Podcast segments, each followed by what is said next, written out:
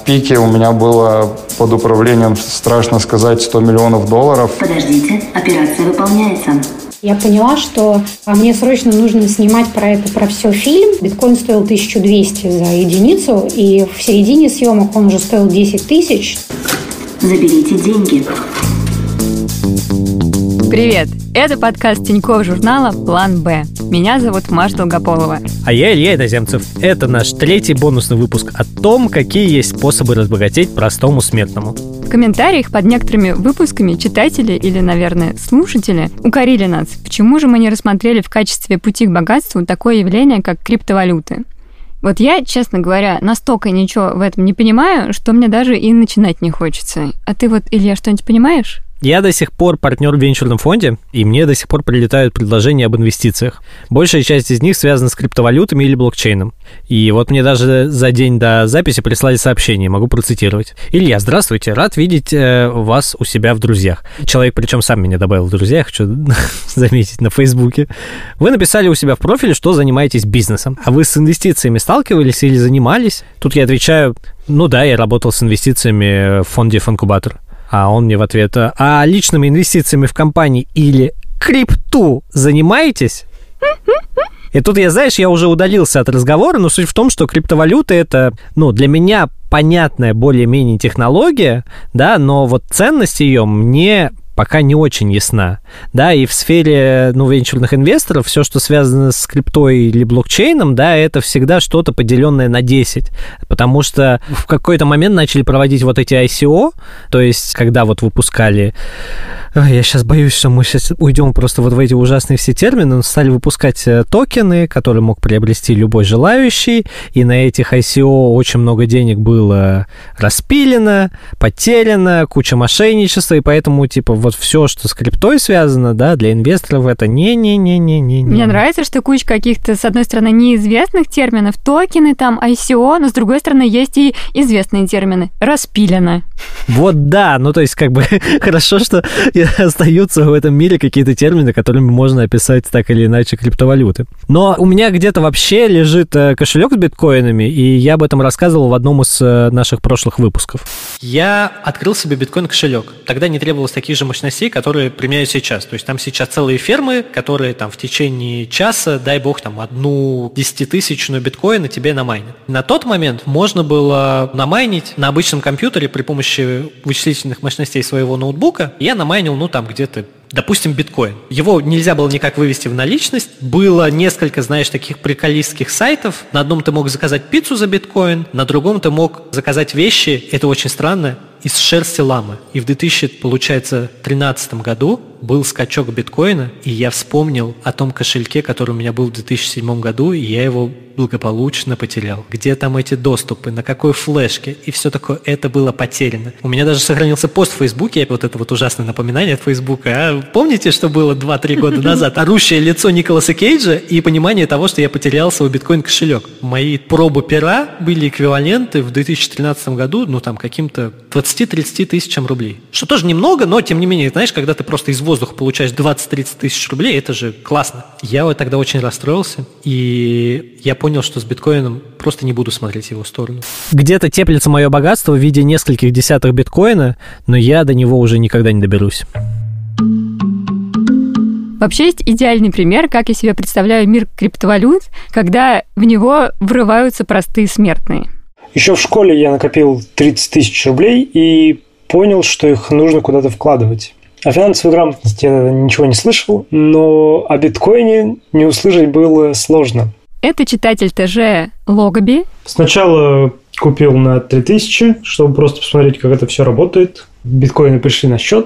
Проходит день, э, я просыпаюсь, проверяю баланс, вижу, что прирост больше 10%.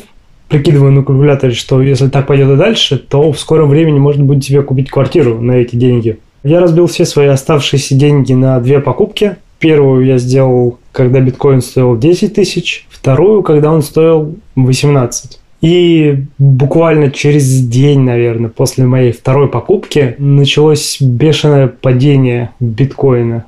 Тогда он падал с 20 тысяч до 3, по-моему. И с учетом всех комиссий от моих вложенных 30 тысяч осталось всего 3,5. вводить такую сумму мне не очень хотелось, поэтому я прождал год. К тому моменту биткоин немного отрос, и на моем счете было 15 тысяч. Решил их вывести, и где-то через неделю после этого решил купить другую криптовалюту.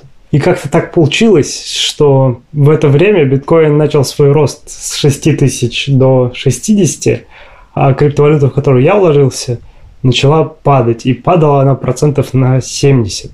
Илья, наверное, опять напрягся, когда в очередной раз услышал, что человек просто хочет накопить себе на жилье. Нет, я в этом случае могу лишь посочувствовать человеку, который в 2017 приобрел себе биток, потому что мне кажется, что в 2017-м это было уже как-то поздновато. Я вот еще первую волну помню в 2013-м, а сейчас это вот уже что? Это реально высокий риск который еще и помножен на какой-то высокий риск, потому что еще нужно это как-то купить, вывести. Короче, ну вот мы как-то рассматривали всякие высокорисковые инвестиции в предыдущих выпусках, и это как раз тот же случай. Ну, дай бог, чтобы это было не больше 5 или 10% от общих накоплений у человека. Ну вот знаешь, ты вот говоришь, что поздно войти. А про акции Тинькофф, например, говорят, что в них никогда не поздно войти. И вот если смотришь на график, то там какой-то рост постоянный. И вот мне кажется, что возможно, если вот эта вот сфера такая же перспективная, то, наверное, тоже не поздно вложиться. Ну, то есть, чем дальше ты откладываешь, тем позднее может стать. Но вот э, вопросов в крипте реально много. То есть, чем они обеспечены, да, что может влиять на них, э, что может влиять на их курс, ликвидность, вот это все. Ну вот, Сальвадор недавно сделал биткоин государственной валютой, но у них самих экономика похожа на американские горки, которые, к тому же, давно сломаны, не едут, и, ну, никаких там вот мертвых петель даже не происходит. Я даже не буду спрашивать, что за Сальвадор. Просто я не хочу туда идти. Сальвадор — это государство. А? А ты что думала? Я думала, просто там, знаешь, какой-то кореш. Ладно, в общем, кажется, что ничего не понятно, но очень опасно. И я прихожу к выводу, что чтобы повысить шансы на богатство с помощью криптовалют, надо попытаться хотя бы разобраться, что это вообще такое. Для этого выпуска мы поговорили с двумя экспертами, которые точно знают, что это такое, и попробовали себя на этом поприще. В начале каждого интервью мы спросили их, как бы они рассказали, что такое криптовалюты своему пятилетнему племяннику. Племянник э, или племянница должны понимать, что такое вообще деньги – и концепцию денег, чтобы понять, что такое криптовалюты. Это Лилиана Пертенава. В 2017 году Лилиана вложилась в майнинг эфира, второй по популярности криптовалюты после биткоина. Погрузившись в рынок криптовалют, Лилиана сняла про него документальное кино, ради которого объехала 7 стран и побывала на крупнейших майнинговых фермах. Фильм «Криптораж» вышел в 2020 году и стал частью внеконкурсной программы Art Dog Festa. Для понимания концепции денег на уровне пятилетнего ребенка, это по большому счету такое представление, что если, например, мы хотим купить игрушку Лего где-нибудь на Авито и видим, что она стоит 100 э, рублей, то эти 100 рублей – это цена, назначенная за игрушку Лего, она определяется экономическими силами рынка, Рынок – это люди и компании, которые работают и находятся вокруг, и регулируются государством.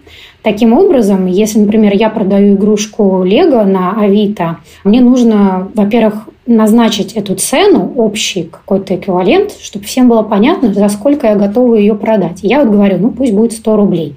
Если кто-то готов купить, значит, это а, адекватная цена. Соответственно, дальше происходит обмен. Я должна отдать свою игрушку за какие-то деньги.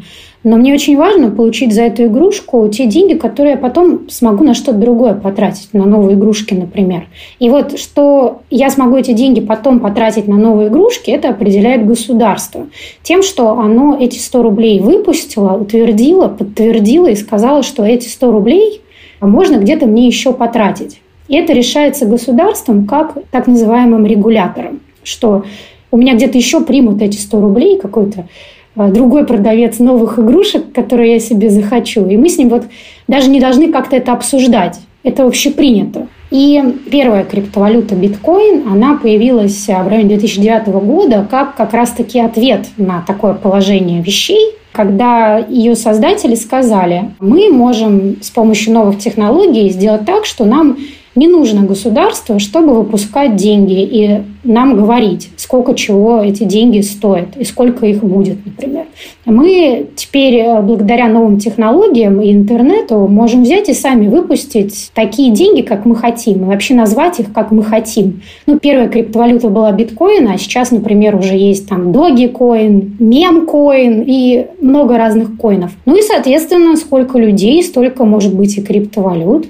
И э, единственная между ними разница, и, собственно, почему одни стоят дороже, а другие дешевле, это их востребованность и количество пользователей, которые их используют. То есть фактор рынка, да, помните, на Авито есть продавец и покупатель, кто-то хочет мою игрушку Лего.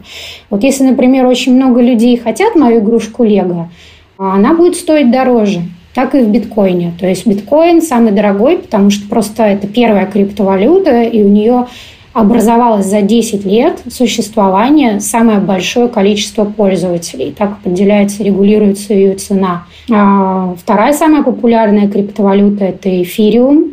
А есть криптовалюты. Вот я, например, могу выпустить криптовалюту, но вряд ли ее кто-то захочет купить особо. Она будет стоить там 0,00001 цент, ну, просто потому что, может, вы купите мою криптовалюту. Если вам до сих пор ничего не понятно, то у нас для вас есть еще одно объяснение. Криптовалюта – это новая форма денег. Вот есть какие-то обычные деньги, бумажные, электронные, а есть криптовалюта. Это Алексей Антонов, эксперт по финансовым рынкам, владелец фонда Algalon Capital и криптоблогер с телеграм-каналом Антонов такой Антонов.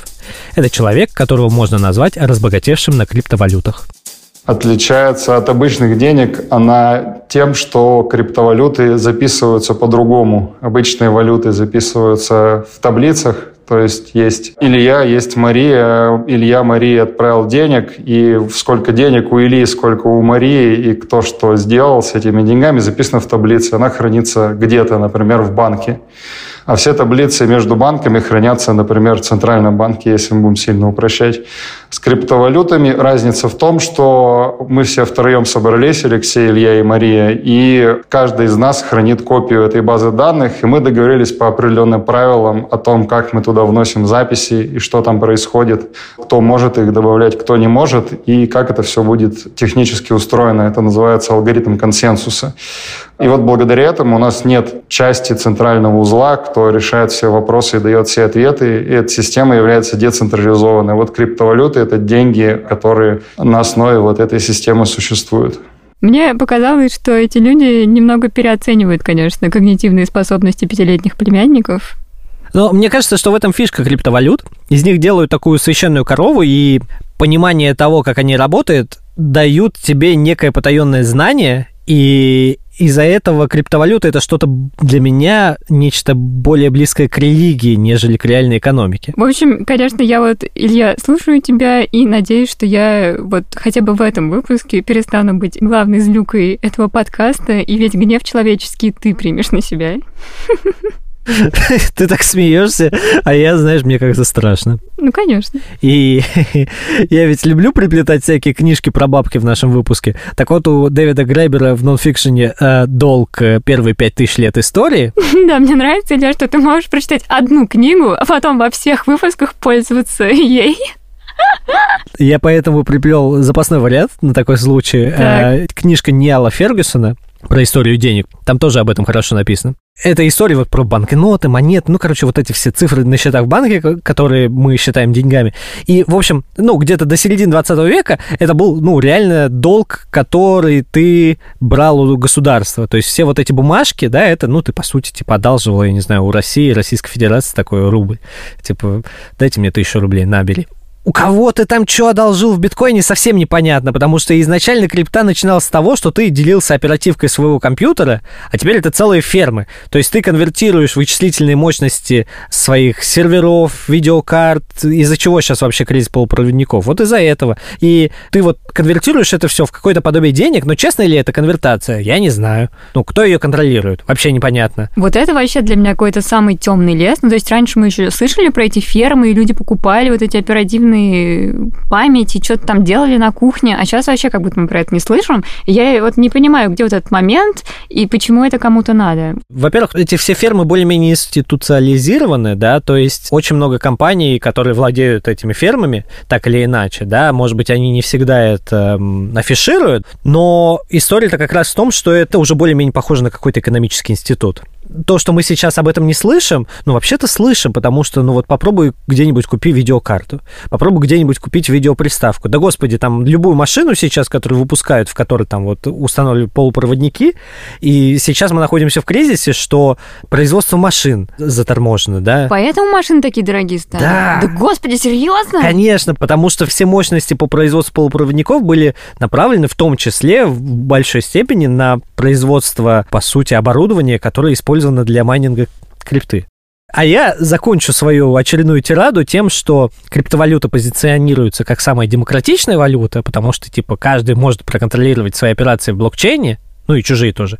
Нет комиссии, каких-то госрегуляторов, поэтому поток денег, он ничем не обременен, не так, как в реальной жизни, где каждая операция комиссия, там непонятно что, аналогии и так далее. Но только вот кто создал биткоин, мы так и не знаем. Вот эта вот история, что биткоин создал некий Сатоси Накамото, неизвестно, какого он пола, неизвестно... Это очень важная информация, естественно. Ну, для начала, да, неизвестно, один это человек или несколько, никто не знает. То есть этот чувак, причем, он же, ну, первый, кто выпустил биткоин, и, в принципе, мощности его компьютера было достаточно для того, чтобы там, я не знаю, сколько, ну, существенной долей он владеет. То есть этот человек сейчас вот пойдет, обналичит все свои биткоины, станет мультимиллиардером, да, а все остальные будут такие, ой, а типа рынок упал, типа, что нам делать-то?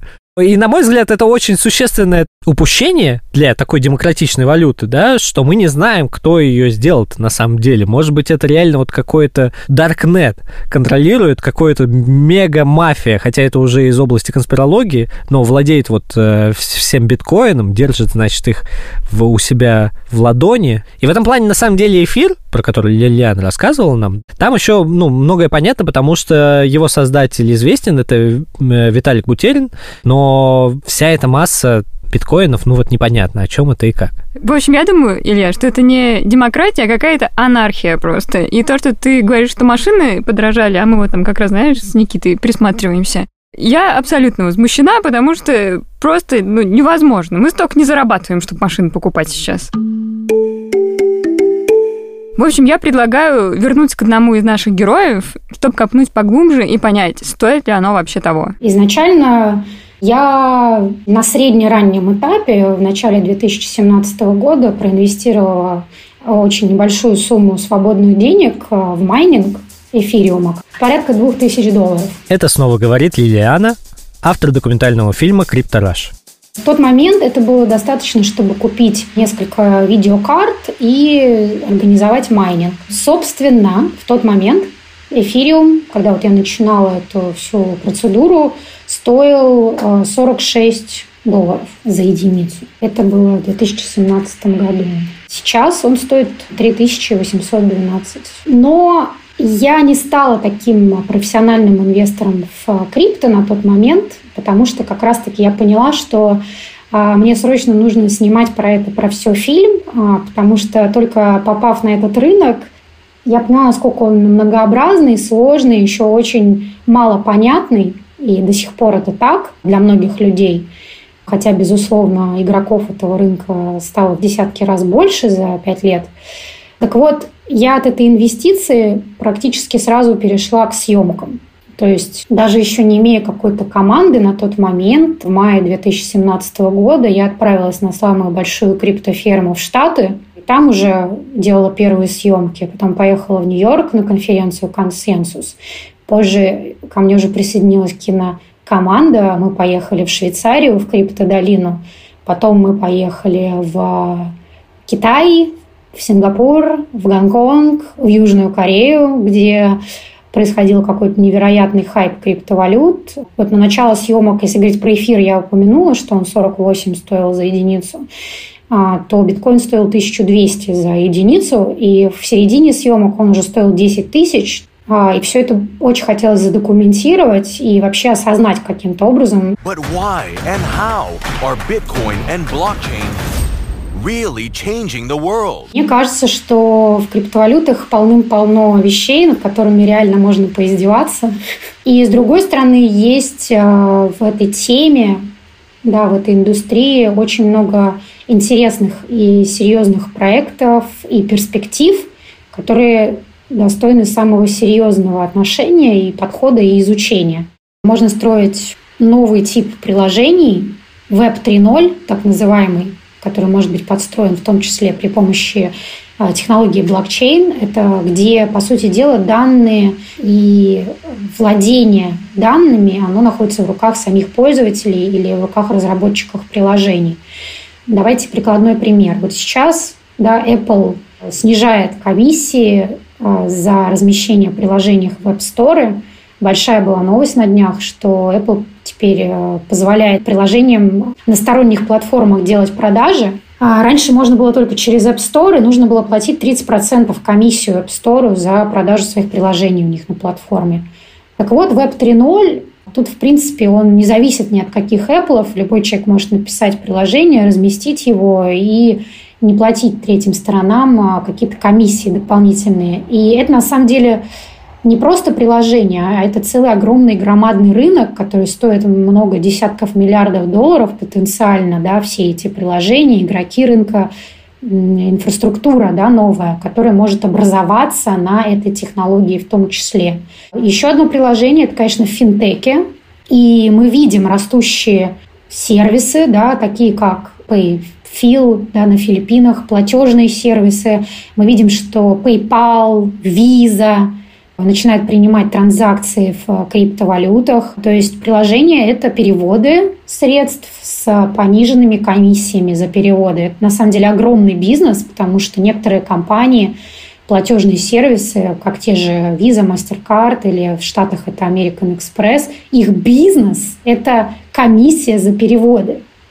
То есть это многомиллиардные компании, которые просто зарабатывают комиссии на переводах. И вы можете себе представить, какой может быть потенциально disruption, если придет сервис на блокчейне, который снизит эти комиссии и отберет этот рынок у больших игроков. То есть это а, как говорят американцы, game changing, то есть изменение правил игры потенциальных, которые как раз и позволяются за счет новых технологий. А что касается Web 3.0, ну, если кто-то следит за новостями, и вы, наверное, слышали, что сейчас ругают Facebook а, за то, что продают пользовательские данные, за то, что какой-то хейт, э, троллинг э, на платформе, который Facebook, э, несмотря на все свои ресурсы, с трудом может регулировать. Вот все ждут когда в одном из приложений блокчейна применений будет новая социальная сеть, где пользователи имеют переносные цифровые идентификаторы. То есть это значит, что данные, которые вы при регистрации на платформе, они хранятся не у владельца платформы, да, а у вас. И вы, грубо говоря, можете как штекером с этими цифровыми идентификаторами подключиться в любое место, и вам не нужно заново вводить всю информацию, потому что вы ее с собой носите на блокчейне. И это будет совершенно новый интернет, а, когда эта технология будет применена, может быть, через несколько лет. И на ней могут вырасти новые социальные сети. Поэтому сейчас время тех, кто строит эту инфраструктуру на блокчейне, а, провайдеров, вот, платежных сервисов, такой deep tech, который лежит в основе технологий, а уже на базе их вырастут новые конечные приложения, которыми будем мы, как пользователи, наслаждаться. Звучит так, как будто нужно все деньги нести в криптовалюту. Я не даю инвестиционные советы по понятным причинам. Это крайне высокорисковая инвестиция. В ходе съемок фильма я поняла, что подход к инвестициям он должен быть комплексным и более сбалансированным. Рынок настолько волатильный, наверное, больше ничего в мире настолько же волатильного нет, как криптовалюта. То есть э, цена скачет от нуля до 100 и обратно постоянно. И это уже да, является таким серьезным вопросительным знаком, а надо ли, например, делать ставку на э, исключительно криптовалюты свой инвестиционный портфель и, в принципе, строю так, что у меня есть классические акции, консервативные бумаги, немножечко криптовалют естественно. И э, так как я верю в эту тему, э, у меня есть э, там основные криптовалюты, и, может, какие-то fun, которые вообще ничего не стоят. Ну, просто потому что я, в принципе, эти средства готова потерять. Поэтому я бы не сказала, что надо делать основную ставку, но рассматривать это как один из инструментов, а, в зависимости от того, насколько человек рисковый, авантюрный, можно. Вот, э, например, мой супруг, он крайне консервативный. Мы проходили онлайн-тест «Какой ты инвестор?». И он по этому тесту находится на спектре суперконсерваторов. А я высоко рисковый. Это значит, что если я вложила тысячу долларов в какую-нибудь криптовалюту, а потом обнулилась до нуля, у меня нет никакого стресса и нет никаких переживаний. Но не все люди такие, понимаете? И самое страшное – это когда человек психологически не готов а, к инвестициям, и особенно таким высокорисковым, а, могут быть очень серьезные последствия. Поэтому я всегда всех друзей предупреждаю и в фильме говорю, что а, то, что я сняла фильм про криптовалюту, это не инвестиционный совет, это просто ознакомление, образование только для информационных целей. Я ничего не пропагандирую, потому что просто это большая ответственность, и человек, который ее берет, э, да, который хочет в это дело инвестировать, должен, ну, как бы понимать, куда он идет. Мне так понравилось, как Лилиана рассказывает, как они с мужем проходили тест, какие они инвесторы. Я прям просто представляю их на диванчике хихикающими. И вот я, например, самый консервативный инвестор на Земле, я в этом просто уверена. И хочу напомнить, что в ТЖ есть замечательный курс по инвестициям, а как инвестировать. Вот лично мне он помог начать инвестировать не в криптовалюты, а более классическим методом. И в начале курса можно также пройти тест который называется «Готовы ли вы инвестировать?». В общем, советую как минимум дойти до этого момента. Ссылку мы оставим в описании подкаста.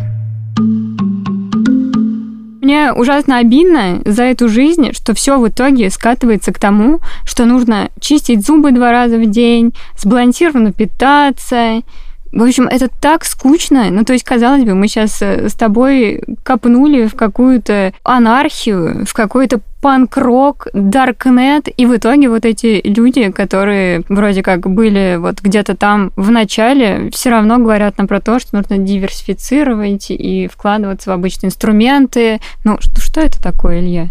Ну, я, во-первых, верю, что есть еще более панковские темы, чем криптовалюты. Я все еще верю в скины в Counter-Strike. Я думаю, это новые криптовалюты. Ну, а во-вторых, диверсифицировать вложения, особенно в крипте, ну, это звучит разумно. Ну, вообще, в принципе, крипта – это же высокие риски. Как раз наш следующий герой об этом и говорит. Я из Перми, у меня не было денег совсем, и у моей семьи особо не было денег никогда, и поэтому э, приходится брать на себя какие-то риски, чтобы заработать нормально. Это снова говорит криптоблогер Алексей Антонов. А на классических рынках э, безопасно, с моей точки зрения, можно получить ну, 10% годовую доходность. Соответственно, если представим, что э, я хочу в год тратить полмиллиона долларов на Lamborghini и поездки на Мальдивы, э, мне нужен очень большой капитал, чтобы с такой доходностью я мог выделять эти деньги на какие-то там свои хотелки и на какие-то приколюшки. Большого капитала не может быть изначально, если ты не сын какого-нибудь олигарха. Поэтому приходится приходится заниматься более рискованными вещами и стараться э, в них вкладывать все усилия, выжимать из себя и своей команды по максимуму, чтобы заработать денег. Первый раз я узнал в 2013 году про биткоин где-то в какой-то кальянке в Таиланде от какого-то айтишника, Саша, по-моему, его звали, а, не обратил никакого внимания на это. Для меня это были какие-то рассказы про людей, которые невероятно разбогатели. Но сейчас те, кто начинал заниматься криптой в 2013 году, у них по острову своему примерно. Тогда я не обратил никакого внимания, и в следующий раз в 2016 году, когда я услышал, что помимо биткоина есть эфириум, э, я посмотрел, что это такое, как это работает, почитал и понял, что это будет ого-го, какая штука. Э, так сказать, уверовал, и весь 2016 год бегал по городу Перми, моему родному, и как заправский евангелист ходил всем рассказывал, как это здорово. как это будет интересно. А, вот, и по дороге закрыл предыдущие какие-то свои бизнесы. Я занимался промышленным производством, а, играл в покер профессионально. э, чем только не занимался. И все вот это вот, все усилия свои направил на крипту, и весь 16 год торговал на бирже, что-то покупал, продавал, и вот пошло-поехало, и с тех пор я здесь. Рынок очень циклический. Как мы знаем, биткоин может стоить 300 долларов в каком-нибудь 2011 году, потом там, в 2012 1300, потом он стоит 400, потом он стоит 10 тысяч, потом он стоит 3000 и так далее. Э, что вы, собственно, и наблюдаете сейчас, э, вполне реально видеть за неделю минус 50%, и это только по биткоину, который считается самым крепким все остальные валюты могут ходить еще сильнее. Поэтому очень все происходит быстро, очень быстрые циклы, очень быстро появляются, умирают проекты, капитализации растут в десятки, сотни раз. Можно это сравнить э, с каким-нибудь венчурным рынком, вроде биотехов, которые внезапно дали доступ всему миру, и ты можешь все время залетать в него, вылетать. Совершенно непонятно, какая из э, купленных тобой бумаг, э, то есть акций, токенов, какая выстрелит, какая займет рынок, поэтому они все имеют какую-то мнимую ценность, они все имеют инвесторов, команды. Все это происходит в турборежиме, и это дикий запад и казино по сравнению с обычным миром. Хотя стоит отдать должное обычному миру. С 2020-2021 года там тоже очень все похоже на казино, э, учитывая Reddit, GameStop и э, всякие разные другие приколы, шорт-сквизы. Когда я начал в Твиттере читать, как власть имущие этого мира просто пампят свои акции, ничуть не стесняясь, я подумал, так мы же это в крипте наблюдаем 4 года. То есть я как домой попал к себе все то же самое. Э, люди с помощью пары твитов, не будем называть имен, двигают свои бумаги и чужие бумаги. А, вот поэтому все это приближается одно к другому. Очень много ритейла, очень мало правил, очень много будет, видимо, слез, если э, ставочки подтянут. И тут у нас назрел вопрос. Не пора ли всех нас посадить? Оборот криптовалют не запрещен. Э, нельзя в Российской Федерации только использовать биткоин как средство платежа. То есть ты не можешь платить за булочку и кофе с помощью крипты, а просто хранить ее в качестве имущества. Она сейчас имеет юридический статус имущества. Ты можешь вполне безопасно. Мы все пользуемся обменом через peer-to-peer, то есть наличные, когда тебе кто-то что-то присылает с помощью разных escrow-систем, которые гарантируют, что никто никого не кинет. А, мы меняем а, деньги туда и сюда, если нам надо делать это в России. А за рубежом, где у нас структурирован, например, наш фонд, э, мы все делаем легально, по белому, по безналу, в Нью-Йоркском банке, с европейской биржей Kraken, с KYC, ML процедурами и со всем вот этим процессом, который, собственно, и в финансовом мире принят. Американцы, европейцы могут это все делать без проблем. Даже в Гонконге криптовалюты легальные, ну и где только она нелегальная, к сожалению, только не у нас. Можно ли зарабатывать в этой индустрии? Определенно, да. Изначально в 2016 году это было что-то около полумиллиона долларов примерно. Самый впечатляющий рывок с 16 до, наверное, 18 года я увеличил капитал примерно в 20 раз поучаствовав вообще во всех ICO, в которых только можно было поучаствовать, потом еще консультируя ICO, потом беря деньги в управление, там получая комиссию, вот и так далее, и так далее, и так далее, развивая все стратегии, одна, другая, третья. Это довольно неплохой boost. В пике у меня было под управлением, страшно сказать, 100 миллионов долларов своих и разных других граждан. Тогда мы были более, скажем так, расслаблены и вели там все фонды в Excel. А, люди носили туда-сюда сумки с кэшом. Никаких проблем с этим не было. Государство не интересовалось этим совсем. Оно и сейчас это не сильно интересуется. Сейчас все попроще, э, поспокойней. Постепенно это все становится более цивилизованным. Ну и мне, наверное, уже не хочется так рисковать, как раньше. Поэтому я вот больше классическими рынками увлекаюсь и инвестирую потихонечку в стартапы и в проекты. То есть по меркам крипты я супер пенсионер, э, супер консервативный, потому что, во-первых, мне уже 33, во-вторых, я с 16 года этим занимаюсь, это 5 лет, это, на крипторынке это уже все ветеран. Э, и стратегии даже на крипте у нас довольно пенсионные, то есть нас устраивает наши там несколько процентов в месяц на капитал за счет там, торговли волатильности, у продажи опционов кол, всем любителям их покупать и прочих довольно осторожных вещах, близких к нейтральным. У меня сейчас нету кучи крипты какой-то, на которой я бы сидел и трясся, мне больше так не хочется. Я закален покерными боями, где, где в одно время были ситуации, когда у меня на столе были вообще все мои деньги, которые есть сейчас, и все деньги, которые я в моменте смог занять. А, и вот это было гораздо хуже. После этого ничего сложнее уже не было. Вот эта школа подпольных покерных клубов, она многое мне дала в свое время. А, или там были ситуации, когда я в Санкт-Петербурге жил там непонятно у кого, играл в онлайн-турнире там по 7 долларов а, и ел в Макдональдсе раз в день или два в день как бы по ситуации. Всякое бывало, и когда ты уже в крипте, и у тебя есть какой-то капитал, я понимаю, что даже минус 50% это не такая потеря. Ну, бывало, что с пика, пока я не научился, что делать вообще с деньгами, как это все работает, бывало, что там я падал минус 50, 60, 70 процентов вообще по моему капиталу в целом там, в течение года. Вот, э, 17, там, 18 по-моему, год был очень плохой, или какой там был, конец 17-18. Э, был довольно жестко. Э, сейчас я уже застрахован от такой ситуации, потому что все по-другому у меня устроено в смысле денег и управления ими.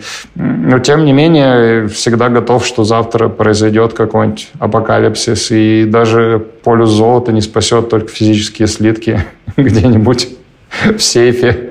Э, можно выбрать для себя степень риска, наверное, любую. Сейчас появился DeFi, там есть там, замечательный фарминг, стейкинг с какой-нибудь доходностью там, 8% в долларе годовых, что очень много сейчас для доллара. И все это с учетом того, что твои деньги лежат в баксе. То есть ты не имеешь риска на какую-то конкретную крипту. Э, вот начиная с таких супербезопасных вещей и заканчивая любыми там сумасшедшими какими-то инвестициями, можно выбрать себе и степень риска, можно выбрать себе даже профессию, связанную с криптовалютами. Это же не только сидеть как обезьяна, кнопки нажимать, купил, продал. Есть юриспруденция, есть копирайтинг, есть адвайзинг, э, куча всего. Везде, где ты добавляешь слово блокчейн, сейчас это x2, x4 по оплате. Если ты пойдешь искать юрист, юриста он будет стоить тебе X. Если это юрист, который по крипте, это 2X, 4X, 10X спокойно. И вот так вот во всем. Мне кажется, что вот эта игра вся с финансами, с деньгами, с криптой, с акциями, ничего интереснее нет, чем вот этим всем заниматься и постоянно пытаться познать мир, разобраться, как что работает, разобраться, что думают широкие массы, что думают сильные игроки, какие они стратегии применяют, как тебе в эти стратегии встроиться. Это самое интересное, это же кайф, постоянно что-то происходит. Вот в одной компании какой-то своей мне было бы уже скучно, хоть на лесопилке, хоть на заводе телефонов мобильных, это была бы тоска, мне кажется, смертная, когда ты можешь каждый день новые компании какие-то смотреть, изучать, читать там расшифровки встреч совета директоров, смеяться с каких-то инсайдерских шуток. Это все здорово, и если плата за это постоянный риск, ну, так тому и быть. Ну что, Илья, захотелось? Ну нет. А знаешь почему?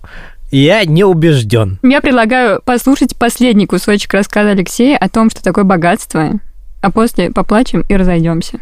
Для меня богатство ну, давайте рационально подойдем, без приколов. Э, наверное, это возможность находиться там, где ты хочешь находиться, возможность есть ту еду, которую ты хочешь есть, возможность заказать себе стейк хороший, качественный, э, из натуральной коровки там или кого-то, возможность получить хорошее медицинское обслуживание, возможность купить себе автомобиль с пятилитровым двигателем 700 лошадиных сил и не переживать, что на тебя косо-криво посмотрят и что ты там не вывезешь всю эту историю. И вот э, возможность, наверное, жить в безопасности в том месте, которое ты считаешь безопасным. Вот э, богатый человек, наверное, примерно вот так себя ведет. А, столько раз во время нашего разговора Алексей апеллировал к мощным машинам, что мы не могли не спросить долларового миллионера про его самую дорогую покупку. Ну, это, наверное, банально, там, квартира и самое дорогое, если вот в плане таких, если в плане каких-то игрушек, вот там это Феррари, Ламборгини, вот эта вся ерунда, какие-то ерундовые часы. Это интересно, только пока у тебя этого нет. Ну, пока ты это не купил, понять невозможно, что тебе это все не сильно нужно. Комментаторы обычно мне в телеграм-канале тут же кидаются объяснять, да, я типа все знаю, что мне и так это не надо, я уже в своем сознании преисполнился и так далее. Но нет. Феррарь только продал на Ламборгини, езжу, просто лучше ничего нет поэтому езжу. Урус очень хороший. Я большой, и мне надо, чтобы куда-то я влезал, поэтому маленькие машинки мне не подходят, я вот в больших езжу. Я так счастлива, Илья. Мало того, что мы нашли для подкаста наконец-то долларового миллионера, и теперь с полным правом можем говорить о том, что нам удалось таки сделать подкаст про богатство в прямом смысле слова. Так еще и наконец-то в этом подкасте прозвучало упоминание покупки часов. Ну, кстати, мне кажется, что покупка часов это гораздо более выгодное вложение, чем в крипту, потому что через несколько десятилетий их можно будет перепродать в разы дороже, а вот с криптой, ну, не знаю. Господи, вот это сегодня токс, Илья. Просто это невероятно. Но я хочу тебе напомнить, что в первом выпуске нашего подкаста про карьеры наша героиня Майя упоминала про дорогие сумки. И, в общем, я теперь сижу максимально напыщенная с этими сумками и часами в подкасте и чувствую себя просто во вселенной секса в большом городе. Но ты знаешь, я вот к финалу запасся последней своей тирадой Так, на сегодня. токсичный? Кстати, она вот максимально не токсичная, я Давай, тебе так скажу. жги. В общем, криптовалюты меня в целом пугают. Сложная история их происхождения, какой-то вот этот клерикальный дух среди владельцев биткоина и прочего эфира, и, ну, я, в принципе, как человек толерантный, ну, никак не осуждаю, но мы никак не обсудили NFT. И я не буду сейчас вдаваться вот в переводы этого термина так или иначе, просто попробую объяснить простыми словами своему пятилетнему племяннику. Давай. Значит, NFT так сейчас называют объекты искусства, которые можно купить и разместить, или купить размещенные в блокчейне, и эти NFT стоят очень дорого в большей степени. И нигде, кроме как в интернете, эти вот объекты искусства ты не выставишь, потому что они цифровые, они размещены в цифровой вот этой реальности, и, в принципе, ну, ты ничего не можешь с ними сделать. Насколько я знаю, это не то чтобы прям искусство-искусство, а чаще всего это еще мемы. Ну да, но это, в принципе, часть, ну, там, допустим, интернет-искусства. Но нет, некоторые, в принципе, делают из этого, ну, классические такие арт-объекты в нашем понимании, да, просто они там изображены в интернете. Но я не знаю, там, я не хочу никого принижать, да, но это как будто там зашел в графический редактор, как-то это подсобрал и вот сделал. Я в очередной раз убеждаюсь, что мир так устроен, что ты можешь просто повесить какую-то кнопку где-то в интернете, и люди будут покупать.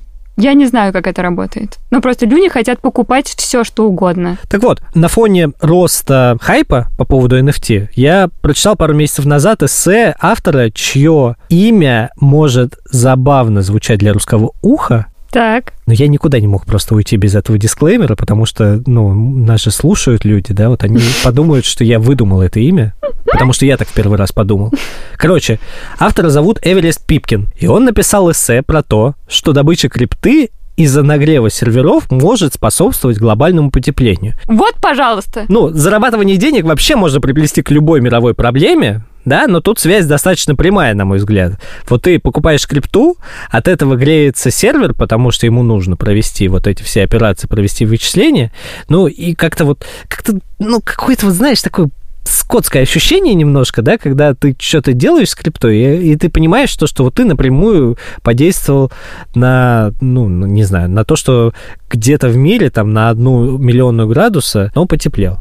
И то, ну, как бы здесь э- это нас приводит к там, другой истории, в принципе, там, типа, я не знаю, когда любую банковскую операцию, наверное, тоже сервера нагреваются. Но в случае криптовалют, которые целиком там базируются вот на этих фермах, ну, не целиком, но в большей степени, я чувствую себя неприятно, Маш. В общем, друзья, это был самый меркантильный подкаст. Я хотела сказать, э, когда писала сценарий, подкаст про дорогие часы и сумки, а теперь я хочу сказать, что это был подкаст, который стремится к осознанности. С вами был подкаст Тинькофф журнала «План Б». Я Илья Иноземцев. А я Марта Долгополова. У меня есть опасения, друзья, что мы перед вторым сезоном ворвемся в эфир еще с одним бонусным выпуском, а может быть с двумя. Не про все часы и сумки мы успели провести расследование. Оставляйте нам комментарии, ставьте оценки и подписывайтесь. Для нас это лучшие комплименты. Каждый комментарий я читаю на сайте и стараюсь на, на каждый ответить. И Маша тоже. Нет, я не стараюсь, потому что меня там все оскорбляют обычно. Говорят, Мария, фу. А я обижаюсь, а я не А, защищаю. Вот так вот от осознанности опять. Ладно, пойдем.